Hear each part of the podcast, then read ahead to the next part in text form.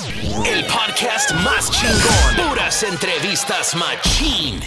Bienvenidos todos aquí al podcast de Chingo Bling. Welcome back to another episode of the What Did He Said podcast. It's your boy Chingo Bling. We have my lovely wife, Marisol.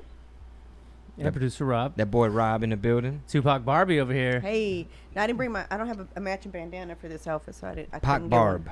Pac Barb. It's good to be back, man. I missed home. We have been crisscrossing the country. Uh, shout out to everyone that went attended the fights in Lake Tahoe, Lake Tahoe, Right. uh, Combate Americas. We witnessed me and you know me and my baby sit courtside. You know we we so close we could trip the ref. Hey. you know that's how we roll. Uh, shout out to Combate Americas. Um, we had a great time. We saw some great fights. Shout out to the fighters, man. People getting knocked out, bloody. They're working hard to make weight. It's so crazy. Uh, one of the things that Chingo and I were talking about while we were on courtside Yeah. uh, was um, the fighters prepare right for these fights, and just like this, they can lose. Like in seconds, Oh, it's yeah. over. It could You be know, over in all 11 this, seconds. All this preparation, and then it's like you're done. It's like, Bro. oh, they clipped you. Did you see that clip? That 11 second clip? Yes, I saw that The one. Imanari roll. He got him in a leg lock. Yeah, he like tr- he. From, I'm not too familiar with them locks because I, you know, I've been out of the jujitsu game for a minute. Yeah. Was he like twisting his ankle? That yeah, it was Israeli a, It was a foot lock. Yeah. He rolled into like so did like a somersault and Imanari roll into a leg lock and then so that that roll has a name, yeah Imanari. yeah.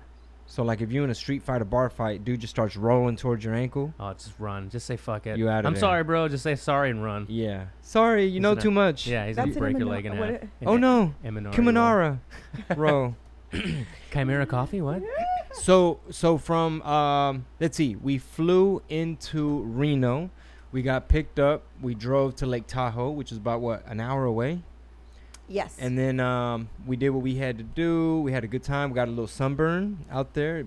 It- Look, the sun. Tahoe? Did, yeah, I know. Oh, bro. Listen, it, it didn't feel like It the was sun sunny. was sun. I mean, it, It was looked August. sunny. yeah, but it's August. No, the water it's was August. cold. Yeah, water was freezing. There was people swimming was in it. Like it was like nothing. It was sunny, but it wasn't sunny to the point where you're like, oh, I should probably go get some sunscreen because I'm Mhm. gonna get a sunburn. You know? It's sunny, but you weren't like sweating.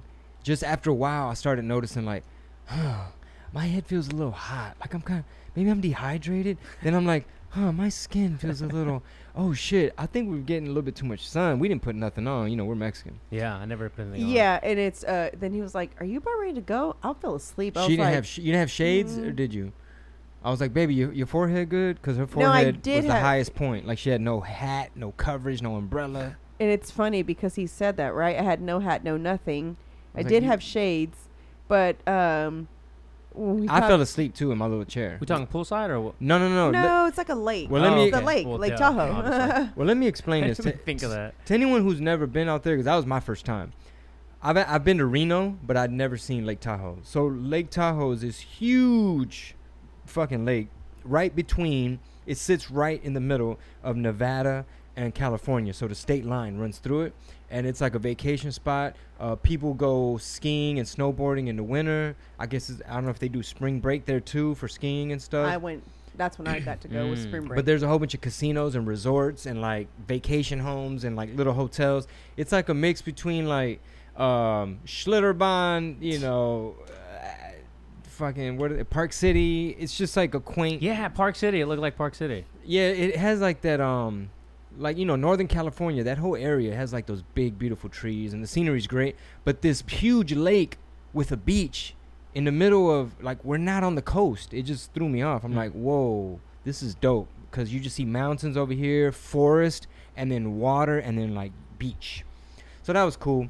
And then um we had to get up hella early because we had to catch a flight to Monterrey. no, not hella early. Tell Super him, tell him how early. early it was. So after the fights, we even had like a drink. Uh, so let me guess, because those fights usually end at like midnight, one. no, actually, since they started pretty early, they were done by like ten thirty. Oh, yeah, it was probably like really a, early. a, yeah, Ten close to thirty, 11. eleven. Mm. So by the time you uh, pack up, get in bed, you know, now it's like midnight, but we had to wake up at Three thirty in the three thirty in the fucking morning. This is the story of my life, like back to fucking back to fucking back. What's funny is that yeah, two, two weeks ago, dead, no sleep. Last week, super energized. This you know trip, no sleep again, and I have to get back on schedule. You know what's funny is that I I watch the ep- I never watch them, but I listen to them on the pod uh, on the podcast Yeah. app.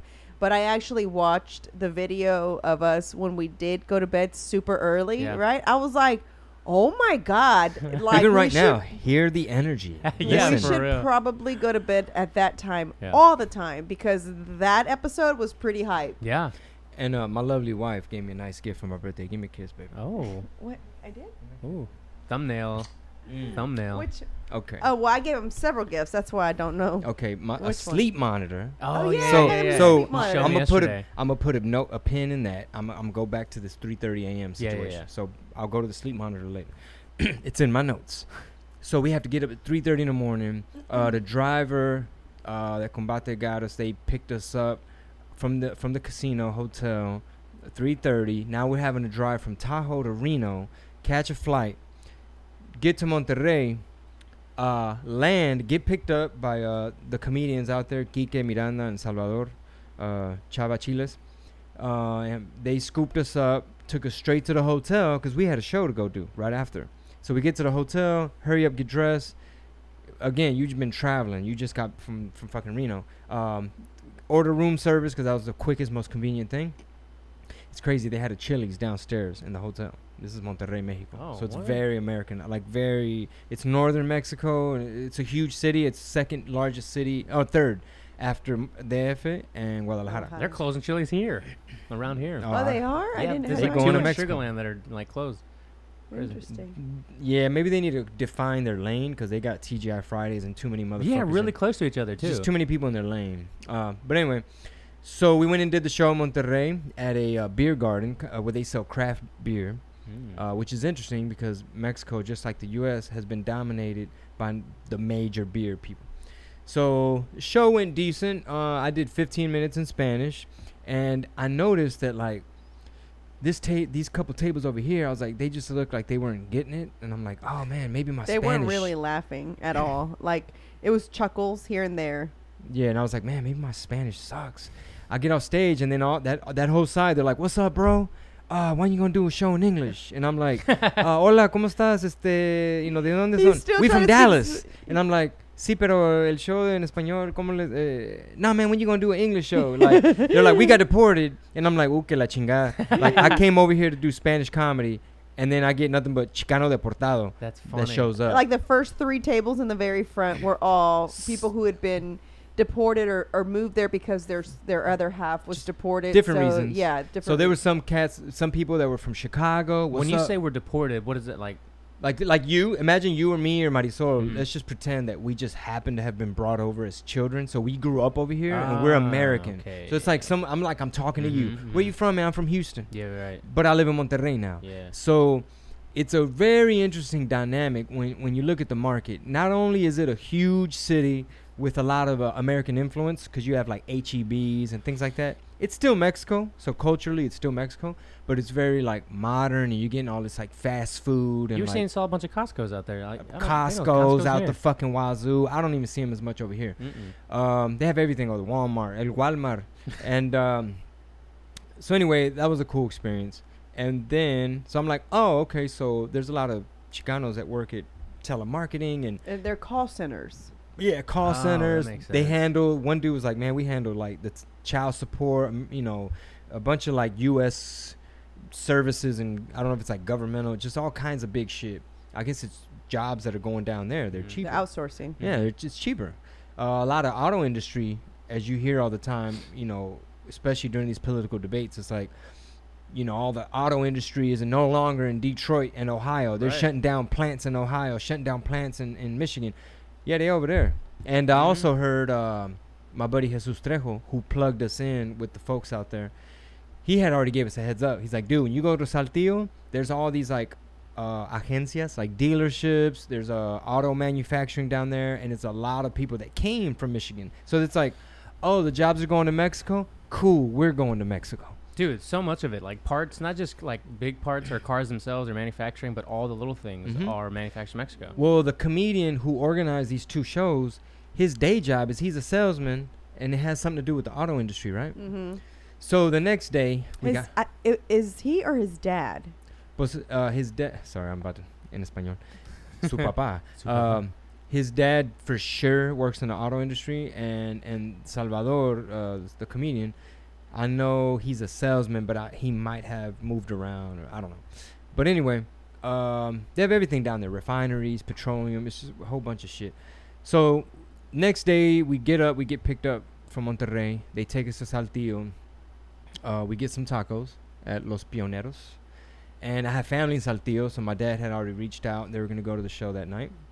Uh, they made me nervous in the evening. We'll because you hadn't seen him in a long time, right? uh, that's not why I was nervous. I think they were just a kind of like gave me, you know, I had a judgy vibe Okay. about the whole Spanish Mm. thing. But I, I knew what I was getting into. I knew how much preparation was going to be required to do this convincingly.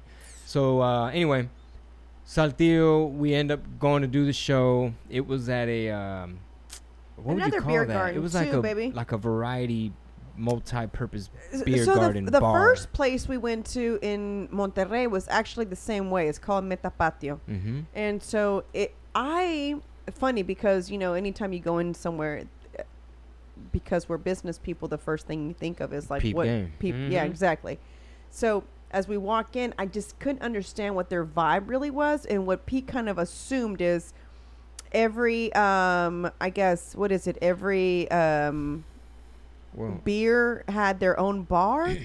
Yeah, it reminded me kind of like an Axelrad in Houston in a way. So as soon as you walk in to the right, it's like a hamburger stand, like hamburguesas, and and then like further up to the left, it's like um, like mixed drinks or something. Then they have like pizza, and then you go to the back, and then it's like um, like a little beer garden with tables where they do events and stuff. Like um, they had like D- DJs threw a party right after us. They do all kinds of shit. But over there, you had like different little bars, and they were all craft beers. It's all so like the every local. craft beer, so it was it would it would have been like Eighth Wonder, you know, let's just Karbach or Karbach, like St. every Arnold's. you know. So it would it was everyone had their own bar. I was so confused about that. I didn't understand why. oh, they had their own bar. It- Y- literally like a It's- stand. You go like order say- that beer. It's like you went to Hay Merchant, and every one of those beers had their own little plot to go yeah, get I've it. never been to Hay Merchant, but I, I can imagine. Like, say we're here kicking it, right? And it's like, oh, I'm gonna try some St. Arnold's now, and then you'd walk over there, and they'd give you St. or you'd go over there and get Eighth Wonder Wow, that's cool. Or whatever. I thought that was kind of weird to me. I guess maybe because when you go here to a beer garden, you just Mhm. kind of go up and you're like, I want yeah, that they one. have you know? all these on draft or whatever. So I guess that was kind of weird to me. I, I think that the space could have been used differently More instead of efficiently. and more instead of all these. But if that person really like, if you go to Best Buy and you get a Sony camera and the Sony rep's talking about the Sony camera, if, the, Sure, if that beer rep exactly. was telling you about that beer, that's kind of cool. yeah. To, I don't. I, we didn't get it, Yeah. so I don't know. Well, we didn't see it in action. Yeah, like exactly. They there weren't really bartenders at all those spots, so we didn't really see it in action. Um, But the concept was cool, and let me tell you something. Um, so afterwards, the DJ like was playing some pretty crunk music. Like it was pretty cool. People were like dancing, like legit dancing, not like just sitting around drinking. They were like really getting down. Yeah, like culturally out there, people are lively and they're about Yeah. they're about living life, having fun. Over here, como dice Luisa, bien desabridos. Like Yeah. every, everyone's just like so in their own little head or judgy and stuff. Thousand percent. Yeah. Um. So so the show in Saltillo. Um. All of a sudden, I'm, I'm up there. and It's like the cat just took my just cut my tongue. I just couldn't even like think What? straight. Y- Chingo Bling. Yeah, M- Mr. Talker won't shut the fuck up. I talk for a living. Um, so yeah, that's what happens, man. Sometimes when you're when you're Chicano and you your Spanish is is decent over here. Espérate, espérate. This is my excuse. All right, I got a whole bunch of excuses. Mhm. Um, sometimes what happens is if you get in your head and you start thinking like, oh no, I'm I'm in the motherland and their this is their first language, like this is their culture, and then Mhm. all of a sudden you you get that insecurity of like, oh no, my Spanish sucks, and then you just start like forgetting words, and I felt like I was cramming, like trying to make corrections from the night before, Mhm. like you say it like this, not like that, say it like this, not like that. But uh, long story short, um, I know the amount of work that's gonna be required of me in order to like conquistar a Mexico. Like it's not gonna be overnight, especially not in stand up. Nothing in stand up is just easy. You don't just go up there. It's Mhm. like, oh, my Spanish is an A one, and my, you know, I haven't. I've done this twice. And I don't expect it to be like, um, you're not gonna be Dave Chappelle by Mhm. doing it two times. Yeah. Uh, so that's what I so got So for to say. starters, again, for those who don't know, Chingo's super hard on himself. Okay, so it, it, something could have been done amazing, but he's still gonna find something, which is fine. I think w- w- all of us, Mhm. in somewhere or another, are They're worse. like, you got a standing ovation. Yeah, but I had a booger in my nose. yeah. So, So there's always something, right? So Friday, Saturday night in Monterrey, he did great, right? So for me, it was like, oh, Yeah, I was loose. I was moving I was around. like, okay, so it looks like, okay, it's rolling, it's going. You know what I'm saying? I'm like, there's a few obviously things, you know, because again, it's only his second and time. it's cultural things like, oh, why, why, I don't get it. Why is that funny? Or like, what does that mean? Or- Yeah, so I I got that, but Saturday Sunday night it was a totally different person from what I saw Saturday, and all I thought to myself was like, all right, he hasn't seen his family in about twenty years. I really wish they wouldn't have been there. I Mm. wish they would have met up afterwards. Does that make For sense? like sure. because I just felt like it hurt his practice because. He was there to try to like get that practice, and although he Well, it's good he, practice he said it was no excuse, but it's good practice because now you know what it's like to bomb. It. Think about it. Two things could have happened. You go down there in Mexico, and by some miracle, like, oh my God, you do great, and they get everything, they understand everything, and it makes it so funny. Or B, you don't do so great, but you had the courage to go up, get out there, peep the peep the scene. Now you know where you're at.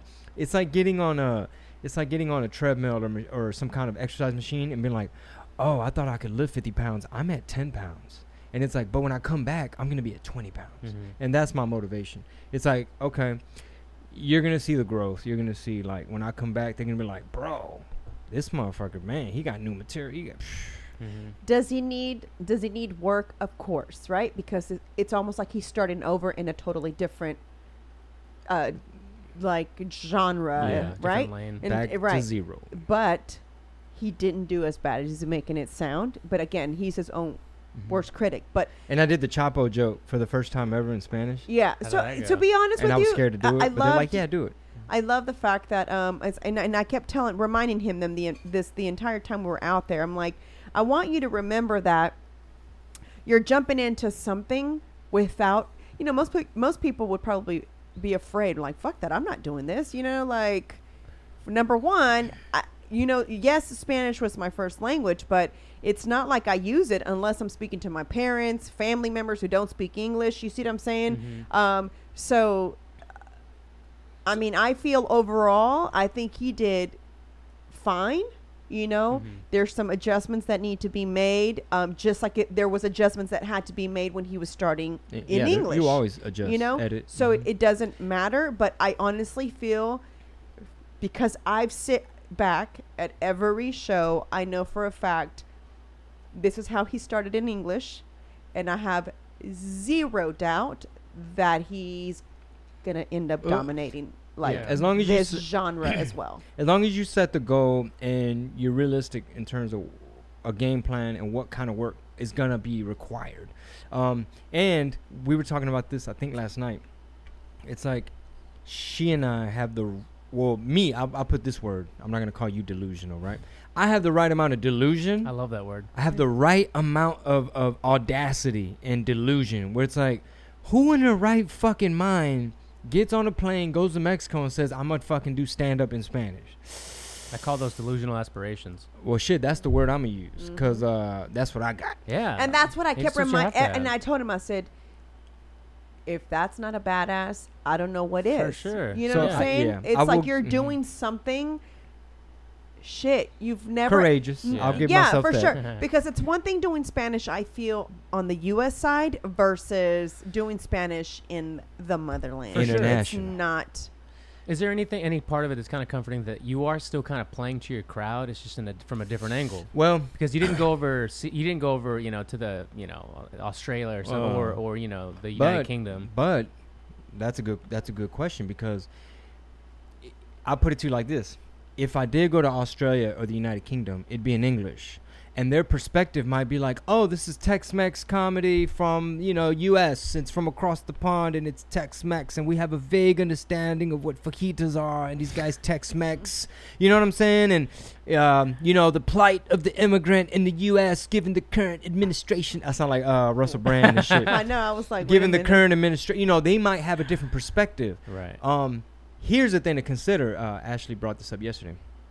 Is you know the scene in Selena where it's like we're not really American enough, American enough to fit in in the American scene because Mhm. we're always labeled and boxed as oh you're Latino, so you're you know you're you're have you having a crossover within your own country. With that being said, going back to that Selena quote with uh, Edward James Olmos, it's like we're not Mexican enough for Mexico. Mhm. And think about how many. Um, there have been exceptions, right? Like I, I would say Jenni Rivera, Selena, maybe like Intocable, Even Cumbia Selena Kings, kind of had a hard time though, because she was very Tejano. and, and very talented to where she overcame the Tejano. ni- Like she conquistó a Mexico. Like re- despite her Spanish sucked, her talent and her star power is like, oh, we don't care if you have a fucking accent. Like the cumbia, the cumbias you make and the songs and and you and your person, your energy and your personality, like that makes up for all of that. So what I'm trying to say is this, um, you know what what some Mexican Americans have managed to do, like oh we're gonna tour in like I can't name any Mexican American comedians that tour Latin America that I could think of.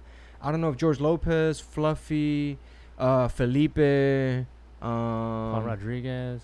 Yeah, no, No, I, don't think, Paul so. Rodriguez. No, I think he stayed mainly English-speaking countries, Uh, to my knowledge. Right, Yeah, I'm yeah, not yeah. an No. expert. Regardless, um, let's just say Intocable. They're from Zapata, Texas, right, uh, down by Laredo. Uh, Cumbia Kings, Corpus Christi, uh, Selena, uh, Jenni Rivera. Uh, her Spanish is great. Her music is very Mexican. Uh, so I'm not sure how her how seamless her transition was. I think Jenni had more to deal with. She's in her brother's shadow and, and things like that. Um, but what I'm trying to say is this: what I would like the story and the narrative to be down the road is this is a fucking perfect storm. This is a phenomenon. Like I want people to like, you know, people to to be like, bro, I heard that he might not be selling out arenas in Mexico City right now, but because they've been hitting Monterrey and Saltillo and like northern Mexico, like they kind of started building a bridge, and and that's a like a bicultural gray area. Like when you see when you see when you have huge communities of deported Chicanos, and you have like this uh, influence from the north. And if you're sharp enough with your observations and your writing, and you know how to like hit the nail on the head with the observations of like cultural differences, for example, Marisol uh, was we were getting get, uh, getting ready to go to the gym. She was wearing some gym clothes, right, like yoga pants. Mhm. Uh, Luisa, who's from Cadereyta near Monterrey, she's from Mexico. She's like, he like, and he lets you go to the gym like that, and I'm like, they're just yoga pants, right? And she's like, man, if the baby soiled my clothes and I had to borrow some of your pants, and if I went home in those, man, mata, like he'll fucking kill me if I come home wearing some something like that. And it's a co- it's just one example of like cultural differences. Uh, machismo, like let's say let's say you're a dad, you know, Mhm. which you are, and you're helping out uh your uh, your lady like hey i'm gonna i'll wash this dish while you make the bottle or i'll help pack the bag while whatever that's considered like mandilon that's like mandilon like oh you're uh, how would you say that in in english Like Um, whooped, I guess. yeah, like You're whooped, right? And it's almost like you're less of a man because you have your woman as equal. And that's that whole patriarchy thing that Mhm. you see in Latin America, which has just been ingrained into the culture. So these are some things that that I have in my notes, like little things that I've noticed. For instance, um, I- I hit a little bit of weed out there, you know, just two times, Mhm. and um, y- first of all, the weed had piojos. I appreciate the weed; it was a nice gift, but it had piojos in it. You know, I had to take the seeds out. I'm not used to that. I'm not used to having to take piojos out my weed. Um, but anyway, over there, it's looked at as what? Drogas. Uh-huh. As droga. Oh, over man. here, it's like, no, no, no, no. It's medicine. Um, culturally, people have, have become very open minded. Uh, old ladies, sick kids, people with um, epilepsy. It's good for so many things. Over there is droga a- Mhm. as they're smoking their third pack or or you know alcohol is no no no alcohol makes sh- alcohol no that's not bad that's what you do because it's five o'clock that's what you do because it's someone's birthday that's what you do because the sun went down that's what you do because we're having a good time that's what you do because i ain't seen you in 20 years you know it's an accepted social lubricant. exactly Right, exactly. it's not That's seen as a drug word. it's it's Yeah. almost like a manly very normal social Yeah. human thing to do. It's a cultural thing. It's already been ingrained. Uh, whereas weed is still drogas. So I have Mhm. like a list of things that it's like, oh, shit's different. Even though I consider myself Mexican, I consider my roots to be very Mexican. I consider my identity to be very Mexican. Over there, I'll give you a better example. Oh, I'll give you a better example. Where you were going with that? No, like I, I guess to wrap that thought, uh, I'm just gonna illustrate it. Um, so even though my identity is Mexican, it's like over there, it's like, oh no no no, this is Mexico, and culturally we're worlds apart in many good ways For sure. because their family values are great. I feel like people enjoy life, they live life. So let me tell you about the Hondurans in Mexico. Hmm. All right.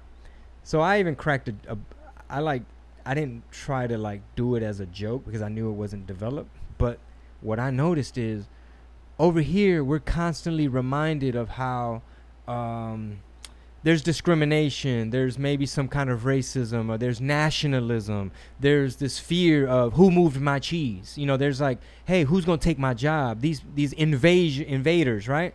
And I'm like, damn, I'm going to Mexico where everyone's Mexican, and I will. This is a country that's free of certain discriminations. Even though indigenous people, and if you're very dark and, and native, you're gonna get have less uh, traditionally less say and less uh, respect Mhm. than someone that's more fair skinned.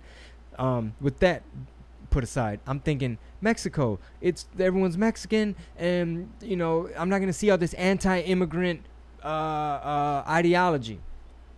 Boy, if you see how they treat Central Americans down there, oh, y'all worse. Not and not in the sense because they're taking their jobs. It's because It's like they're no, draining. I don't know if they It's have. a, because they're not. They don't try to get a job. Ah. Well, they're And, begging and they're begging and they're like trying to take advantage of their social services basically so the narrative now is How ironic, huh? here. Here's the narrative. totally So the narrative basically over there is they don't. th- I literally heard this verbatim. The Hondurans had to, have told us themselves, uh, "Los mexicanos son pendejos porque nos dan dinero." Like y'all are idiots because y'all help us, and we've learned that the American dream is not the U.S. The American dream is on our way to the U.S. Stay in Mexico because these motherfuckers are gonna take care of you, and that's like the narrative. So people just look at them like invaders. Get out. I've You're not never welcome. heard that.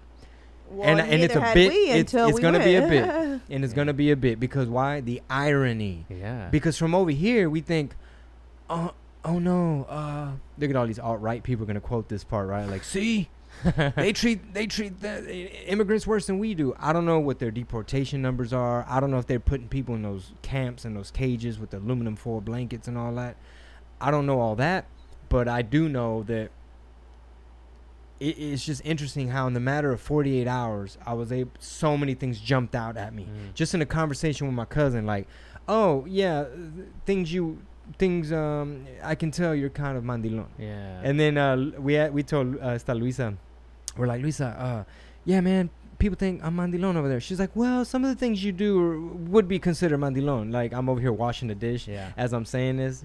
She's like, you know, she's like, hey, traditionally, a man isn't gonna change a diaper, uh, change a diaper. They're not gonna help. They're not gonna pitch out. And she's like, I wish I had help when I was pregnant. she's Of like i kind of envy you for you know like y'all literally are a team like Mhm. if one's doing something the other one takes care of the other thing you know so it's not it before it starts sounding like Chingo does everything at home no, and no, I'm no, sitting no, no, around no. being No, lazy. no, no, That's no. not what it is. It's no. literally it's like It's a team oh, effort. No, Team yeah. effort, I for dropped. sure. If anything, I'm just dropping the ball, and she's over here behind me picking up the ball. One hundred percent team effort. But what I what I'm saying is, um, and it was funny because I get super defensive immediately when anyone like says anything negative about him or has any like criticism, even if it's constructive criticism. After whoever gives a constructive criticism, I'm always like.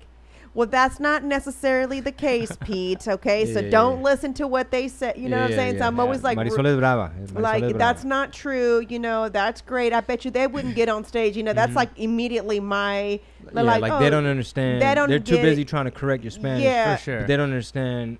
Stand up is new over there, and it's blowing up. Um, but i was getting it was his family and i was just like sitting there like if this girl and I was like, it's okay. The truth hurts. You know, I mean, I was not, like, not if the this mandilon girl stuff. does not and i said no es mandilon What's a skewed It- truth? you it- well, this is how I look at it. The way I look at things is this: is like from there. You have to remember they have their cultural perspective. The way peop people become programmed, right? We're all programmed based on our experiences and how we were brought up. Um, like for instance, over there they're taught, and to some extent over here, you honor the flag, you salute the flag, even if nobody's watching. That's all part of the programming. It's like the only way this democracy and this society and this country's gonna work is if everybody's on the same page. And that nationalism stuff is dangerous because the Amazon burning, they say that the I know it's off subject. The president down there, It's all And- orchestrated. in, well, the president in Brazil, he's using a lot of the same ideology that we hear over here. He says um, nobody told the UK not to chop down their trees when they built highways and built resorts and hotels, and they got wealthy. And you know, we Brazil was once colonized by Europe, so Europe, you got a lot of nerve, or anybody else in the country. Y'all want to talk about Brazil and the G7?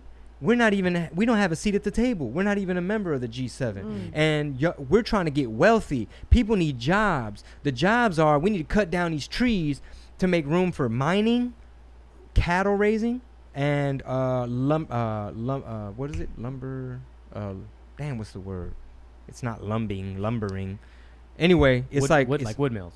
yeah, so it's it's mining, uh, ranching. That's what they're doing with and the slash and burn thing. It, it's a thing they do every year, Mhm. except this year, because he eased up on the uh, the uh, ecological protection laws. He basically said, "Hey, you, you're in charge of the cattling and the ranch industry, right? Yes, I am. Cool. How about you're in charge of this? What we do with the rainforest thing? So they gave this this the cattle raising people the keys to the kingdom. So the people who have say over can we dig, can we chop down more trees, can we continue to burn and all that, they're the ones who have to say.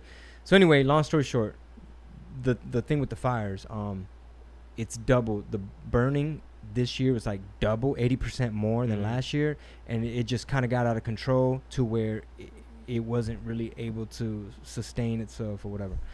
But that's the nationalism stuff. Um, Well, back to the back to Mexico. Back I'm to sorry. Mexico, yeah. Wasn't it? You know, the it's ironic that generations from now, like starting, I would say with us, relationships and marriages will be dramatically different because we don't follow that type of you know household well, ideology. my my dad, you know, uh, growing up, I mean, he was probably as macho as a, you know, Well, he's from Mexican. Mexican, Yeah, you know. he grew up Mexican. But my dad helped out at home. Mhm. Like my mom, before having her own hair salon, she worked at a barbershop in the mall, so she had mall hours. So my dad, we got when he got home from work, he cooked dinner. We ate dinner together. He had dinner ready for my mom when she got home from work, and it was normal. Like it was not like. Oh, my dad is not going to do the dishes or not. Well, he wasn't cook. macho. Yeah, like it wasn't like that, you know, to where I don't know, my dad always helped. So so Pete helping out at home is not like super foreign. so yeah, super Yeah. foreign to me because my dad and that's the kind of example I want for the girls For too, sure. I just think know? it's way more common Yeah, now than it was 20 Probably, years ago. yeah. And I just want them to know that your other half is supposed to be your team.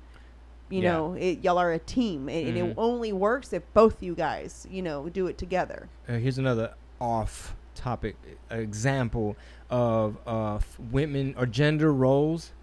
and uh, they say Ebola spread more because the women were expected to bury the dead, care for the sick, and then the kids, the orphans, were left to take care of each other. Mm. So it just exacerbated, like made everything w- worse due to gender roles in Mm. their culture and their society. The women were expected to do everything. That's They're having to take care of the sick, bury the dead, and then now the kids are having to watch each other, and the shit got worse. But uh, so so long story short, uh, it was a cool trip. We- Long story short, great trip. yeah, no, it really was because, you know, ain't nobody gonna like. You're dumb if you think you could just go to another country, do two shows, and they're just all gonna, you know, you just oh you're the shit. No, no, no, no. delusional, bro. Yeah, you you we're planting seeds, right? We're peeping the scene. We made some great connections. It was a great experience. We met uh, some funny fucking comics. Uh, Gottlieb from out there. I, he, I think he's five years in the game. I wouldn't doubt it if a few years from now, Comedy Central or, or somebody, if they see him, just a couple years down the road, they might be like, "Hey man, as long as you take this joke out and this joke out, and then maybe add some stuff about this." I, I, w- I don't doubt they'll give him a little like Comedy Central or a Netflix thing where he's like featured amongst other Mhm. comics. you have a up and come uh, some up and coming cats. Uh, Quique Miranda, he's from uh, Torreon. Well, Gomez. They they Mm. was a running joke. No, no, no. Soy de Gomez. Quién sabe qué. But that, that's over there by Torreon. Uh, he's very f- funny, likable, just off stage even. Um, Toby. yeah, Toby. He's only been doing it, I think, like a year, and he's very funny, very likable. Um, he's from Saltillo. He killed it. He Yeah, he did. bro. His little act outs, his fa- his characters, the the no no the the little voices and stuff. And then uh, Chava Chiles, he does this like crowd uh what crowd participation thing, where it's like a tool.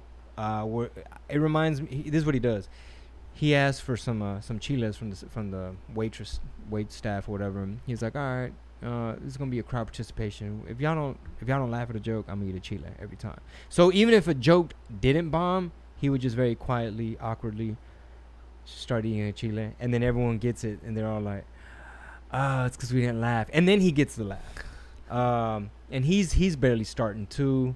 He's And he- about a year and a half in. yeah, and, Oh, and he lived in the U.S. for like six months, and then he he goes for work. So Well, he also lived in the U.S. for high school. yeah, that, uh, that was six months. oh, he I thought he. Oh, so he didn't do all of high I think school. he did like half a semester or a senior year Ah. or something. But um, and then he lived in Germany for a while, so he has a very global type of perspective. His parents are also, from what we gathered, we only met his father, who was helping around um, while we were out there transporting us and so forth.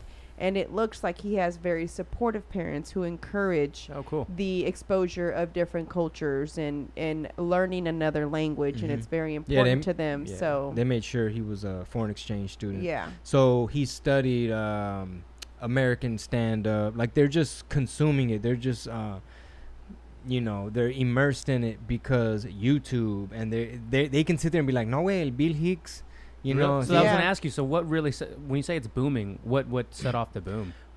YouTube. YouTube. YouTube. Uh, so so f- what what happens is traditionally in Mexico, you've had humorists, you've had like not stand-up comics, but you've had like comics and comedians and people who do like chistes or um Would comedic actors be under that?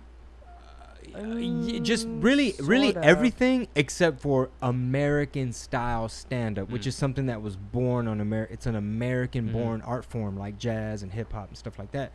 So they've had the closest thing they've had to a stand-up is ¿cómo se llama el señor? Uh, Adel Ade- Uh, Adan Rodal Rodal. Ah, fuck, I don't know. But he's like a, m- a monologuist Yeah.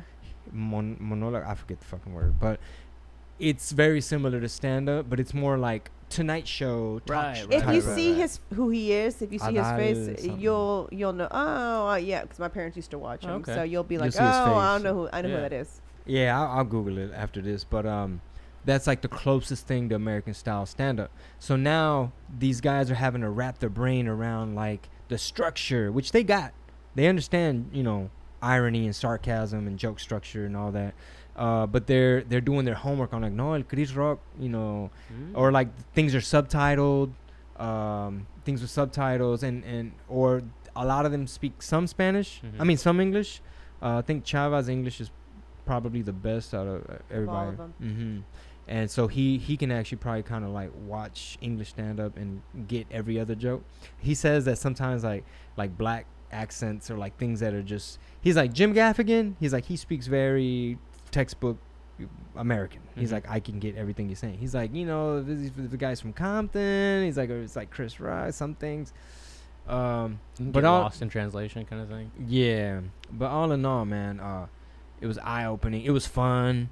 Uh, we can't wait to go back con tiempo, like Mhm. more time, explore, uh, maybe take the girls, uh, so they could be immersed in Mexican culture, which is beautiful. The scenery, the mountains, the weather, uh, the food.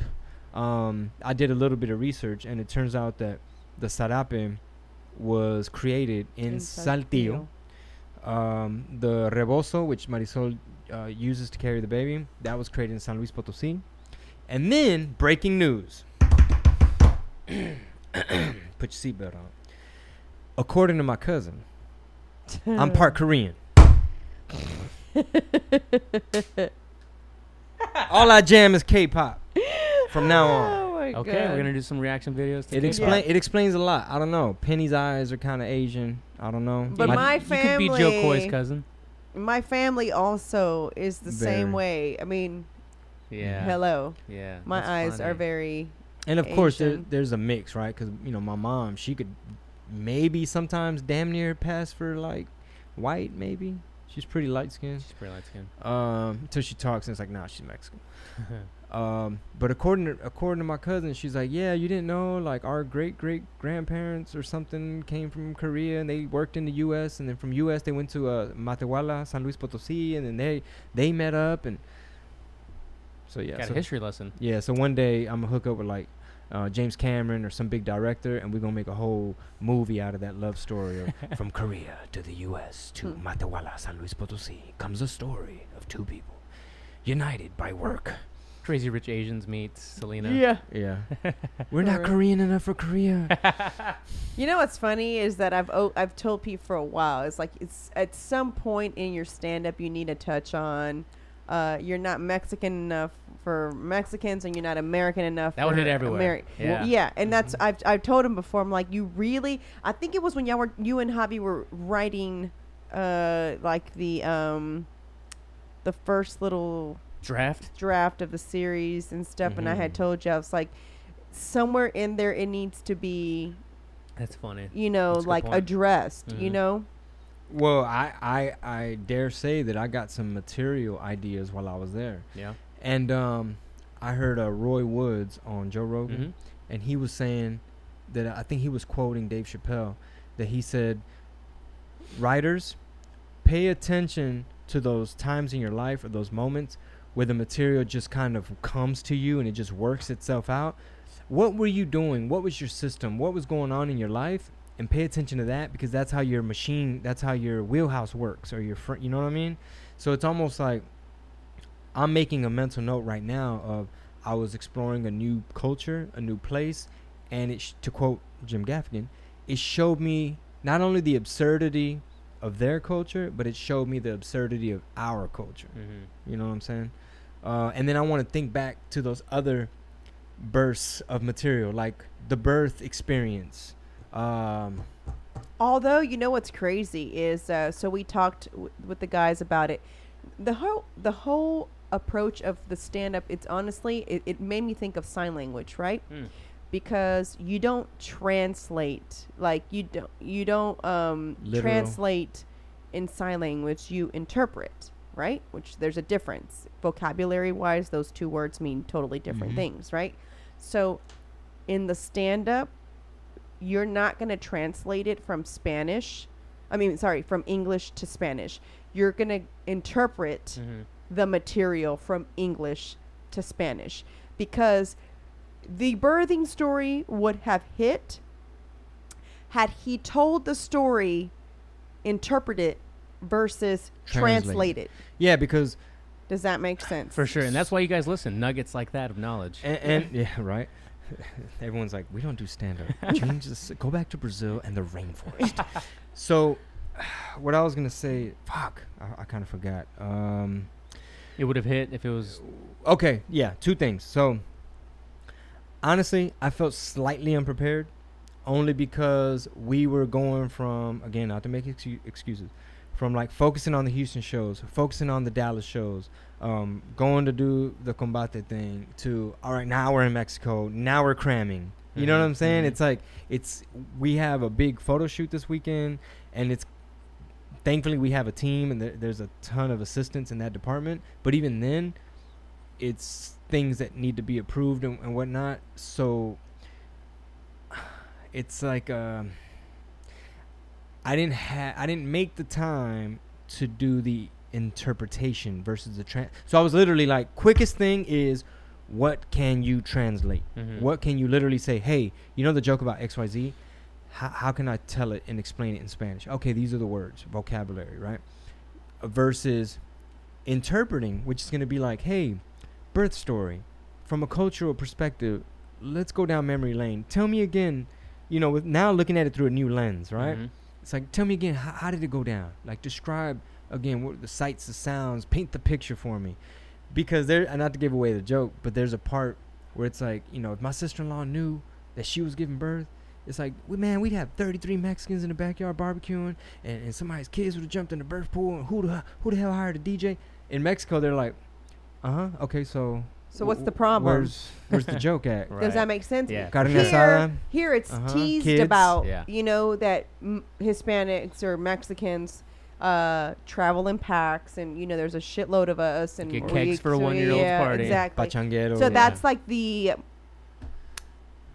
I guess, I guess to the- describe it, it'd be like the absurdity. It's almost like a sketch. It's like, oh my god, I can picture the someone's badass kids jumping in the birth pool. That's totally unacceptable. I can see how that's funny. Like she just finished saying, I don't want anybody at my birth. And can you imagine all like like all these people in your backyard bar- like leaving the door open, the smoke's coming in. They're like, "Hey man, meat's ready." And then why is there a DJ doing shout outs?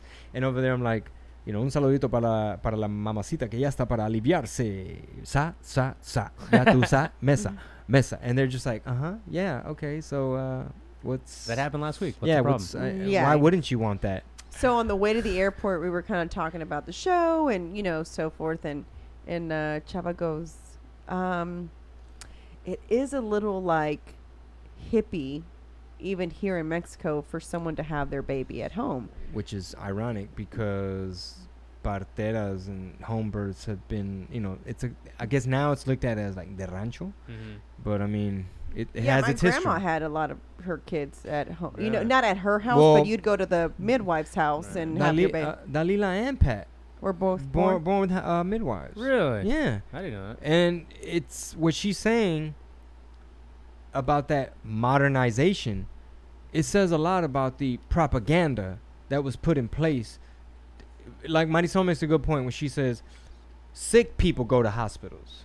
I don't necessarily need to give life, bring life, uh, uh, uh, you know, give birth, where there's a bunch of sick people. That's a good continuation of a premise after this is all like the current material's done. Because I don't know if you've said before that like maybe that's why you were a sickly kid. Uh, why was I sick? Oh no no no! Know what i mean? Yeah, I said it because I'm a pre-cum baby. Right. Yeah. Well, but like that, and then just like the tonsil thing and the allergies, like it would just be maybe you could find a way to frame it to where they weren't. You know, they don't I was have born in a hospital now. Yeah. Yeah, maybe. Um, but uh, I see where your Yeah, yeah, idea yeah. is going. yeah, Yeah. yeah. but what comes to my mind when when I see, Penny's gonna be his little soldier. Bruh, she's she's she's Man, already tough. okay, Yo. pin that right Yeah. now. I'm going to tell you something that happened today. Pick it up already. I laughed Yeah, so hard ahead. this morning. Uh, go ahead, and then I'll come so, back. um, we go. I, I take her, you know, to go play this morning. We went to go play this morning, and um, these kids are not letting her play. Right, these little boy, and They they're done like so fucked up. mean, man. I'm like, I don't know. Penny is a year old, so sometimes I try to like stay back and just kind of like let her be a kid and not be all like, Helicopter. yeah, yeah, like, Mhm, hey, mhm. don't touch my child, type of thing, right? Mhm. But this little boy was just like beating up on a bunch of people. Remember, he was like making that little girl cry, and and the Well- mom. And this here's the thing: Yeah. I try not to be judgy, right, about moms because mom uh, being a mom is a hard job, right? But these hoes be checking email. But if your your baby is sitting right, ne- your baby is getting beat up, and you're gonna stay on the phone and just watch I the think- whole time. I think they look at us as helicopter parents. A thousand percent. Because we're like she said, Penny's about a, you know a little bit over a year. I mean, she walks fairly well. She'll fall from time to time. Um, they do have like a little zip line, and there there are some moving parts like the uh, the trampoline. You know, Mhm. there's like little s- springs and things on the edge and little gaps where you don't want their foot to get stuck. Where Pete fell today. Oh, No, he didn't fall. He hurt himself getting, Yeah, out, of the, tra- trampoline. trampoline. Oh man. I know you're asking why is there a 40 year old in the trampoline. Um, looking after my one year old. Mm, yeah. Yeah, so so we, we try not to be overprotective. Like, no, Penny, no, no. We're not like that. We're Mhm. just kind of like a few feet away, just kind of like, all right, baby, you want to play with this? Okay, good, yeah, get it. And these other moms, man, they just get house housewives, like yoga pants. They just looking at their phone, emails, chit chatting. Like it's their alone time, and I totally like get, get it. the fuck out of my don't. Oh, literally, um, one kid was like, "Mom, mom, can you help me with this now?" He wanted to like climb up a thing. No, honey, I already helped you a lot with the other thing. Because she Like, wanted to sit and keep talking. she with wanted the to get back on her fucking Yeah. phone. Yeah. Just because she like helped him go up this like rope uh ladder thing where they like hit a little button or something. Mhm. And she was like, no, no, no, no, no. I already helped you. Uh, I guess for us, we t- and and, Like, and you ah. know this is why I don't like to be judgy about stay-at-home moms because they need that alone time. You know what I'm Yeah. saying? And so they probably go there so that their kids can play, so that they can have a little bit of like, don't bother me Yeah, time. I brought sure. you to a playground. Go, Play, you know, go yeah. play. We totally get it, but I think because we um don't have the luxury of always having these uh, play dates with her where we go and, and get to play with her because we're so busy all the time and we're running around half the time like it's you know It doesn't make you a bad parent, you know, just because you want to be like, ah, you just go play, you know, yeah just do your no own thing. not at all that's what no, i'm saying I get it if if you're at a like, I get it. We're here, go play. I get that. But if the kid is like, hey, can you help me up this thing? Nah, I'm, I'm good. I'm good. that That's is, how- that I- is pretty bad though i would have been like so help her funny. right It's i would be like- like all right come I'll on help you once or twice. By the third time, I'm like, Brooklyn, you got it, man. yeah It's or like- Weston, you got it, man. Jeez. but it was but anyway speaking of like a little soldier so that little boy wasn't letting penny play Tell me she took a swing. Well, she did that the other time we were there. Yes. But let me tell you how she did it. So the little girl was being a little biatch to her, you know, and I was just like, you little witch, you know? And so like so Penny was like trying to play and the little girl didn't want her to play there and didn't want her to touch anything cuz she was on the register. She's borderline getting bullied. Yeah, so she was getting bullied. So kind of Penny just walks off and she goes goes to find something to play. Well, then she sees that the little girl isn't paying attention, right? Penny comes over there and just socks her like, "Hey, bitch, I didn't forget what you were doing to me. Remember five minutes ago? Remember five minutes ago?" And I was like, What's happening? "Penny," and then she was like, she just looks at me like, "What?" Like, She had it coming. yeah, Mhm. basically. Yeah. And I couldn't believe it. I like texted him. I was like, "Do you know what she just did?" Like Love out it. of nowhere, it was like she turned around. Payback. They I have knew you little bitches from way back. They have this like little like uh shelf of like little uh, boxes where they keep like the food Mhm. and the little fake play foods and all that the toys. play toys. So Penny was distracted over there playing. Then she kind of turned around and saw that the little girl wasn't kind of like paying attention. Penny went over there and just Mm. Sass. and I was just like, oh my Stiff god. arm. And I got her and I was like, no, you know, and I like let her know that it's not okay. Well, today the same thing was happening. The little boy was not letting her play, and so now she's like this, "Bah, bah, bah, bah, bah, bah, bah," with her little Oh, finger. yeah. That's her favorite thing to do. Yeah. Like, And then she does her finger. Because I guess because we tell her no, Mhm. no, you know. So now she does her little no, no, no, no, no, no. And so she's telling that little boy like I don't know what she's telling, him, but basically it's like I'm She's finna telling play him off. here if I want to play. Like yesterday, we went to Sun and Ski to get Mickey a bike because she outgrew her bike, and um, Penny's just wanting to run around that whole freaking store, won't sit still. She like trips on a there was a dip in the ground Mhm. for some reason, and she went back to it and was like, no, no, no, no, no, no, To the dip in the ground? Yeah, That's funny. and then today, this morning, we all woke up to get Mi- Mickey ready for school, breakfast, lunch pack. We're we're getting ready to head out, and Penny wakes up in her uh, crib or in the bed. No, she's crib, bed. bed In the crib, I'm sorry. in the crib, and it was dark in there. Lights were off, and um, we heard her. Uh, Marisol goes in there, and she's like, "Da, da, da, da, da." almost like, who the hell left these lights off? yeah. It's funny. We're It's talking about kids. My one of my best friends from uh, high school just had her baby right just now. oh wow, congrats. Yeah. Crazy man. All my friends are getting old having kids. It's nuts. Yeah. What what do you consider old, brother? Yeah, Uh, right. Me Uh, man, uh, thirty. You know, Yeah, when do you turn thirty? October eighteenth, ten days Yeah. after Marisol. That's young. No, I know. Yeah, that's young. I That's just just because we feel so young, but all of a sudden like you're breaking into your thirties, you're having kids, all that kind of stuff. It just seems like what you do when you Is get a little. Dawn 30 also? She's thirty-five. Oh. yeah. Well, here's the thing. Uh, now I look at everything from a cultural perspective. So, for instance, you consider 30 old because, uh, what'd you say? Because people start having kids and stuff? Yeah, yeah, yeah. Well, guess what? In Mexico, it's like, oh, you should have been had kids. Right. You I'm- should have been I- married. Right. you- I remember. It was like, you're just not having a kid, even with my babysitter. I remember. She's like, ya te pasó you el voz. just, El you tren y just- el avión, El Yeah. todo. avión, todo. I was like, yeah. Well, I mean, my mom, when she was 37, I was 17. So I was about to graduate high school. Yeah. Yeah. That, yeah. So you know, That's like somebody younger than me. yeah. So basically, you know. And I think we all look at it maybe from like a career standpoint. Everyone's doing more in careers now For than they were before. So then it's like, yeah, that's that's uh, young, 27, 26 to be having your kid or whatever. Still, that's considered young. I couldn't imagine I've had my child any any younger than 37. To be honest with you, I mean, I and at I 36. totally agree with you. I think that's. I don't know that for I, sure. I don't know what it would have been like for me at 30. Um, I don't know that I, w- I was m- m- mature. Uh, financially, I was fine. I wasn't like financially unstable. Uh, but just as a developed human. Like, are you ready yeah, to have that? at 30, I would have been a garbage mom. I feel. Just because I was still party mode at 30. More Pac, less Barbie. Yeah, I'm not. Yeah, that's funny. I was still party mode at 30. I was like, just yeah, I'm not party mode at all. Me either. I was when we were hanging out with his cousins. I was like, oh. my oh. belly just felt like it was like because I, you know, Like, how we say rarely drink, And right? sure enough, she was like, "Oh, you finna bitch out?" Like in Spanish, and I'm like, I'm like, we had we've had nothing but early flights. Tomorrow's another one, and we got to go through immigration, customs, and all that, and and and and not to mention that the airport is in Monterrey. We're in Saltillo. How which far was is in about an hour thirty. About an hour and a half. Yeah. And in the morning, it was a it was a mission because the ride was a couple minutes late, and they just started making us nervous. Like, fuck, man, we trying to get home to these kids. What happens is we're so used to I have everything organized. So for example, I will order um, you know you can order your Uber to be there at a certain time, Mhm. so you'll request it. So the night before whenever we're uh, wherever city we're in, I already have the Uber ready. So the alarm is set. I know the Uber, Uber's been ordered. We're ready to go. We usually 99% of the time never depend on anyone to take us to and from anywhere. Speaking of shows and cities, we have Portland and Raleigh, North Carolina coming up. Mm-hmm. Chingobling.com.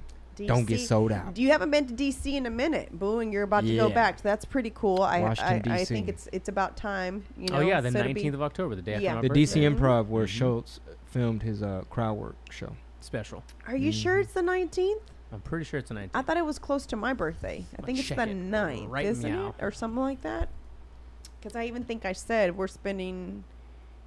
D. Uh, I think we're going. oh to yeah, you're right. Uh, it's the 9th. 19th is uh, Albuquerque, which Yeah. tickets are See? online. Hey, that's a good way to bring in Hey. ABQ, green ABQ. chili on deck. In Tacoma, right between that on the 17th. Mhm. You know what I'm saying? Man, Breaking Bad. how crazy this shit's almost up. Yeah. You know? Yeah, time flew. Um, hell of a tour. Um, You know how you said a- a little bit ago you were like, people are probably like, who gives a f about stand up? Like, go back to. It's funny though. It, it- it's people probably are curious about. I feel because Oh yeah. no one. If you just go to enjoy comedy, you enjoy the comedy. You enjoy, you enjoy the whatever they're talking about. The you know their observation, etc. But you don't ever really uh, you like pay attention or care to know about the structure of how comedy is written to Mhm. get to where they are. So to some people, they probably have no idea that it takes writing time. That you've got to make time for writing. That you know what I'm saying. You meet up with your with your your, your know your com- uh, comedy your comic circle, you know, and you know, you guys talk about ideas, y'all toss around ideas. So I think it's still pretty cool that you know you kind of put it out there for your fans Yeah. yeah, to behind, know it's like a how- behind uh, the scenes. behind the scenes of like- what goes on. It's like if you enjoy magic shows and stuff, you try not to, l- you know, the magician doesn't want to give up all his tricks because then it's like, fuck, dude, I'm not gonna. That was a cool card trick Yeah. when I didn't know how it came about. There's more, no, no more suspension of disbelief kind of thing. Yeah, so I um, I have that problem now because Oh, yeah. when I go to a show now, I don't I don't enjoy stand up the way I used to.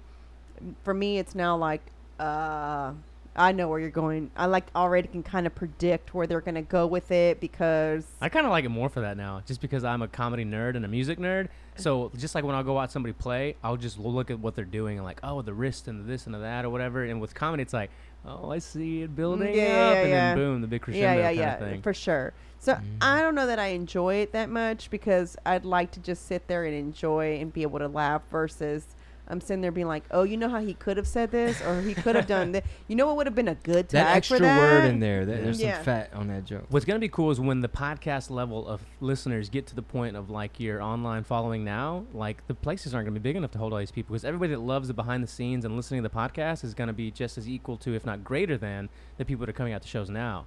So you're gonna have like real diehard podcast listeners that are hearing you form this stuff and then watching you do it. Speaking of that, I really would. I, I really feel we need to do some kind of poll, not toll, on uh, on the What Did He Said podcast um, Mhm. account, and I really would like to like, or maybe you can help with this because you you do all the analytics part. Mhm. Is like, where should we do the 100th episode?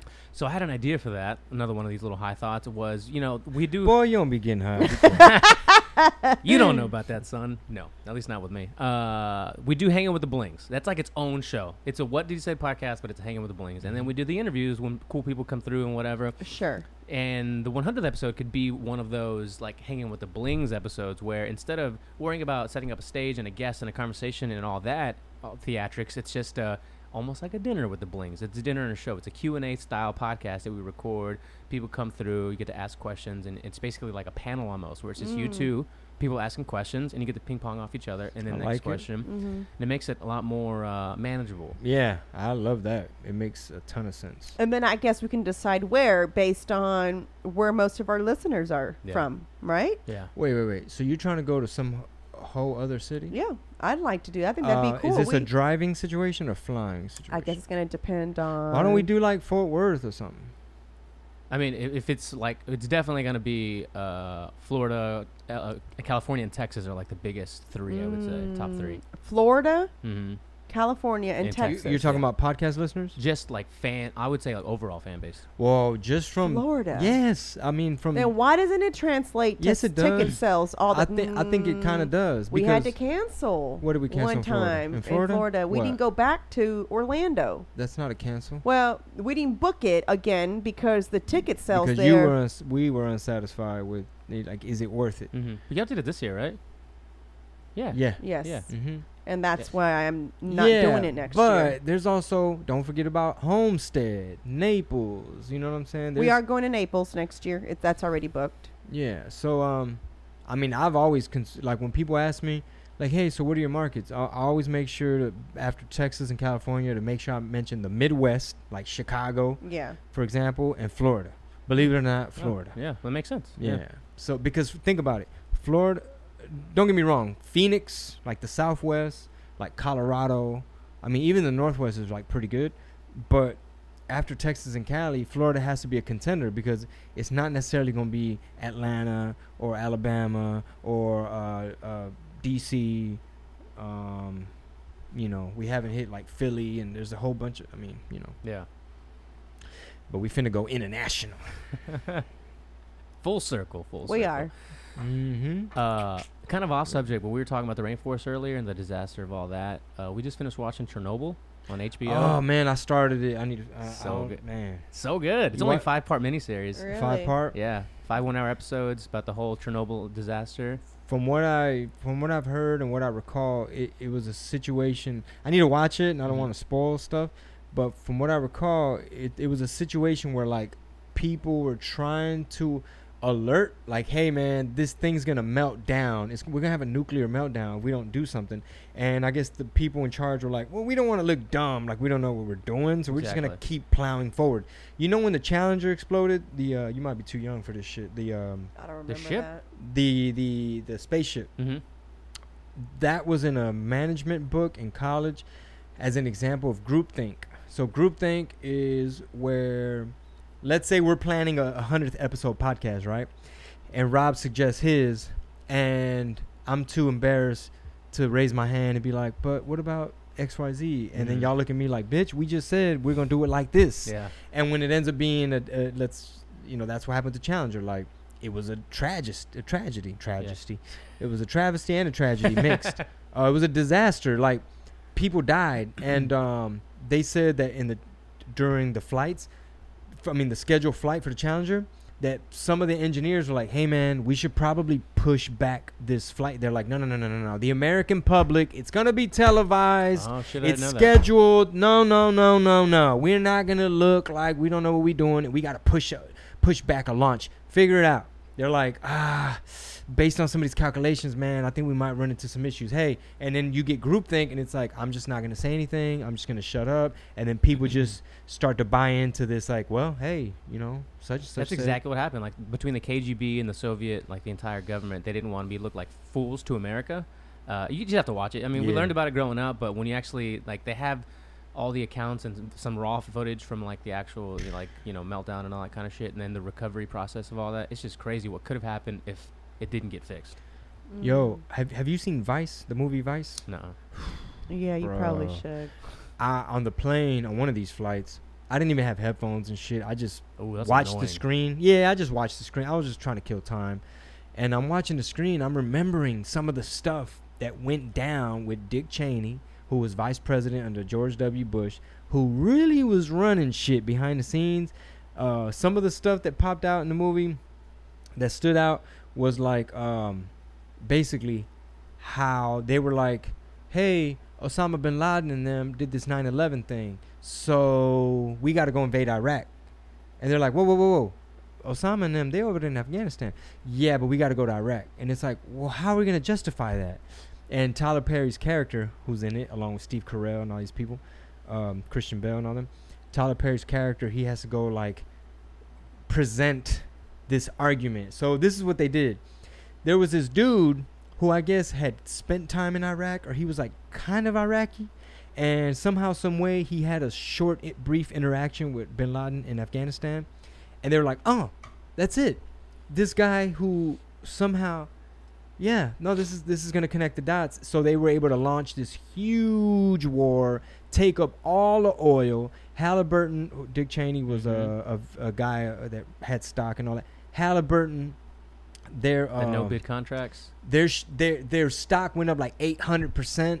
Um, so many uh like six hundred thousand innocent civilian Iraqis died. Like a whole bunch of shit, all based on oh, and not to mention, millions of emails went missing. Mm-hmm. Millions of emails went missing. That probably would have proved like, hey man, we just gonna go in here and be like, hey Exxon, which which uh pipeline you want, Mobil, Chevron. We gonna go up in there. We gonna start this war. We're gonna get this money, and fuck it, you know. but uh, Rogan had I uh, recommend it. Dan Crenshaw on. The Uh-huh. con- you know, have you listened to it yet? Just like uh five minutes of Oh, it. it's really good. I'm not. I mean, I wasn't a big fan. I didn't really know much about him other than He was until a Navy today. SEAL and he had the eye patch. Yeah, yeah. He's from Texas. You know, he's a congressman out of Texas, and he has some pretty good points for being a pretty conservative guy. I Mhm. think his commercial has something to do with the with the patch too on his eye. Oh yeah. His little commercial. I can't remember what it was, but well, I mean, even ta- right off the bat, it's like, well, you came to prevalence after uh, what's his name on Uh, SNL. Pete, Pete Davidson. Pete Davidson, yeah, called him. A Uh, joke. what did he say it He was? said he looked like a hitman in a porno movie. yeah, it's pretty funny. Yeah. Yeah, that is funny. Um, and speaking of left and right and conservative and liberal and all that, I'm like sh- straight up the middle Right. because a lot of motherfuckers on the left be extreme left, extreme liberal.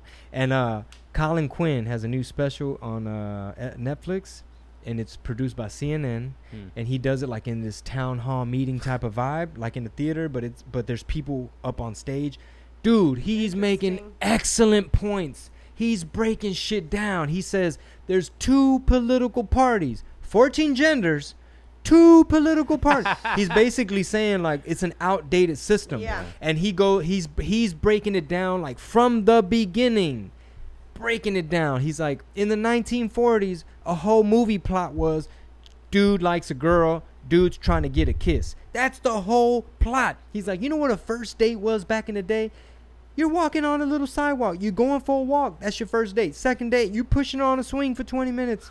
And he's going on and on. He's like, now they're fucking uh, sending dick pics. And, uh, you know, he's like, this Tinder thing. He's like, even if you showed it to Caligula, the, the orgy Italian people, he's like, Caligula would be like, oh wow, no, I like to have a good time, but goddamn, what the fuck is it? You just swiping everybody? That's funny. and he's breaking down politics. He's breaking down like America and and all kinds. He said he said the liberals. No, first he said he said the conservatives they don't want to support Hollywood. They don't go to the movies because they think it's all like agenda. He's like they treat America like like it's a football game, high school football. They're like, yeah, we're the best. Whoa, we're the greatest. He's like the liberals say we're borderline. He's like this country's borderline becoming uh, like Nazi. Is and and what he say? It's like a patriarchy and something something something. So they're all paranoid that like everything's fucked up. yeah, And uh, he just makes some great points. Funny. I mean, pretty much it is fucked up. But really, you know who I blame a lot of times, bro, when it comes to all this like left versus right shit? El Donald Trump. No, the media. I know. I mean, um, the media because the media, it's like they want to have people upset, just like Facebook. They Well, algorithm. they're only going to take one portion of something and you know They blow edit it it. up. You They know, edit of it. uh, uh, the New York Times got in big, big trouble. I don't know if you heard about this. They got sued, didn't they? They got a whistleblower, right? Somebody who worked in that editing room basically said, "Look, man, this is what they're doing." They said, for the longest time, when it was all about Russian collusion and the Mueller report, it was all about framing every single story to fit that one narrative. Like if it has to do with you know this Russia thing, right? Um, they said now that that went away, the Mueller report thing, and it just lost steam. Nobody gives a fuck no more. Um, he says now it's racism. So Yeah. now they're trying to frame every single thing like if something goes down, first and foremost, how do we prove it's racism? Instead of, hey man, maybe maybe in this case it just happened to be a white cop. It just happened to be a black dude. You know, it just like hold on, hold on, hold on. Let's look at all the facts. They're like, no, no, no, no, no. How can we frame it to be racism? Why? It keeps everybody divided. It keeps the ratings good. They know that when you're upset, you're more likely you're more likely to get involved. When you're angry, um, uh, you're more engaged. Like the algorithm knows, like if there's a positive Facebook post, it's only gonna go so far. mm-hmm. When it's some like shit that gets people riled up, you know, Yeah, it keeps you on the platform longer. yeah, and everybody makes more money. So Yeah. the media, y'all need to cool it with that bullshit. And and and I guess to my people, take everything with a grain of salt. Don't believe everything. Don't just jump to a conclusion because oh, Do your own research. Have your own opinion. Look into it. Yeah, Yeah. look pull into up it for sure. like what's the name? Look into it. It's Bravo. like put you know. It, I'm not telling. I'm not telling everybody like make time to pull up the entire transcript of the little thing that they misquoted. Mhm. I'm not saying do all that, but don't fall for the okey doke. Consider that. Now, I will make a distinction real quick, right? This, this because this shit's important and dangerous, and I, I have a responsibility. There you go. So, what I just finished saying is that taking into consideration that some of these newspapers and things are businesses, and a lot of these news stations, it's about commercials and advertising. And just because they're like, is uh is blah blah blah racist, blah blah blah racism, racism back after the commercial, they're just asking a question. They're not even like showing any real tangible proof Evidence, for any. no. They just throwing shit around right back after the commercial. Now, the distinction I want to make is when there is corruption, when there is somebody like people in power, when there when somebody's borderline dictator, like bad shit like that, and when there is a good reporter asking important questions, that shit's important. So I guess I'm drawing a difference between like some network that's just or a newspaper that's just talking shit for the sake of talking shit Mhm. versus Jorge Ramos, who is like interviewing, let's say, motherfucking uh, Hugo Chavez or I mean, that's where I get my Maduro? news. I, that's why I follow him on Yeah? on social Dude, media. That's I where I get read- my news from. How was that book? fire. I just Fine. wanted to give you a heads up that you've got about. Oh, I gotta leave. Yeah, Okay, we you leaving got in- I a gotta few leave in five. Okay, I highly recommend the Jorge Ramos book. Um, I read it in Spanish. That was part of my preparation. What? Of course, and I have another sp- Read or listen to it? read it. No, no, no, no. I have to immerse myself in Spanish. Like, read it. I'm journaling and what? What do I journal in now? Spanish. Spanish. Read what? What? Do, uh, Chernobyl. We watching at home in Spanish. so I already told Marisol, hey, like I know we're going to bed because uh, my baby got me the bedded. Uh, I get a sleep study every night. I get an app on my. I have an app that tells me how much tossing and turning, how much snoring, the temperature in the room, the humidity in the room, so on and so forth. I'm gonna reach out to Chili. I, I keep uh, Chili Pad. I Yeah, keep for forgetting. sure. Yeah, yeah. Because we're I'm all about that curious. sleep. Mhm. So anyway, the Jorge Ramos book, uh, I just and I just ordered *Sapiens* in Spanish. No, you just got it in already. I just got it in. I already started reading it in Spanish. So going back to Saltillo, Monterrey, muchísimas gracias. Uh, but um, the story is gonna be like, hey man, I know what Selena did. I, I know what Jenni Rivera did. I know what Intocable. I know what Kumbia King.